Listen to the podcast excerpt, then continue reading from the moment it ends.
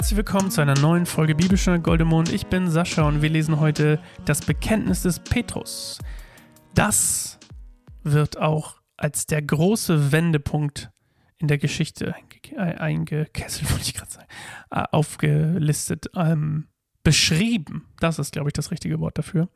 Nämlich die Jünger das werden wir gleich lesen, erkennen, beziehungsweise einer von ihnen erkennt, dass Jesus tatsächlich der Messias ist. Und wir haben ja im letzten Kapitel gelesen, im letzten Abschnitt, diesen, diesen Übergang, Menschen sind Bäume, ihr erinnert euch vielleicht, also von ich sehe gar nichts zu ich sehe ein bisschen was, aber alles ist verschwommen und ich check's nicht, zu ich sehe alles vollkommen klar. Und Petrus hat jetzt diesen Aha-Moment, nämlich die, den zweiten, den der Mann dann auch hatte, der Blinde.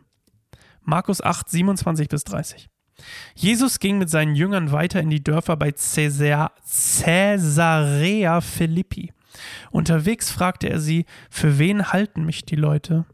Manche halten dich für Johannes den Täufer, erwiderten sie, manche für Elia und manche für einen der anderen Propheten.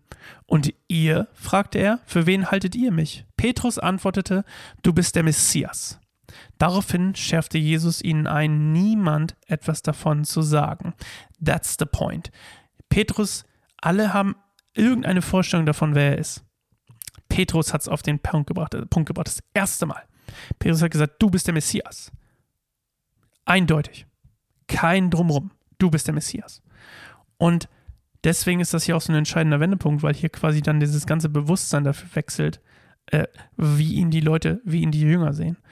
Und trotzdem denkt, ich glaube zumindest, dass es so ist, ähm, dass sie immer noch nicht ganz verstanden haben, was der Messias eigentlich macht. Denn wenn wir das gleich, ich sage das jetzt schon kurz vorweg, aber im nächsten Kapitel sehen wir, dass sie es nicht begriffen haben. Denn sie denken immer noch, der Messias ist jemand, der kommt, um ein politisches Reich zu errichten und zu herrschen. In Wirklichkeit kommt er aber, um ein Reich zu errichten, das vielleicht nicht unbedingt so ist, wie sie sich vorgestellt haben. Dass da Leid vielleicht in dem Reich, das kommen wird in Gottes Reich, keinen Platz mehr hat, aber sie noch nicht da sind. Es ist mehr die Ankündigung des Reiches Gottes und in, bei Jesus ist es quasi schon da und schon vorhanden. Aber es ist eher ein Forsch, eine Vorschau und Jesus muss ans Kreuz gehen. Das werden wir als nächstes lesen, nämlich morgen. Ich freue mich schon auf euch. Bis dahin. Ciao.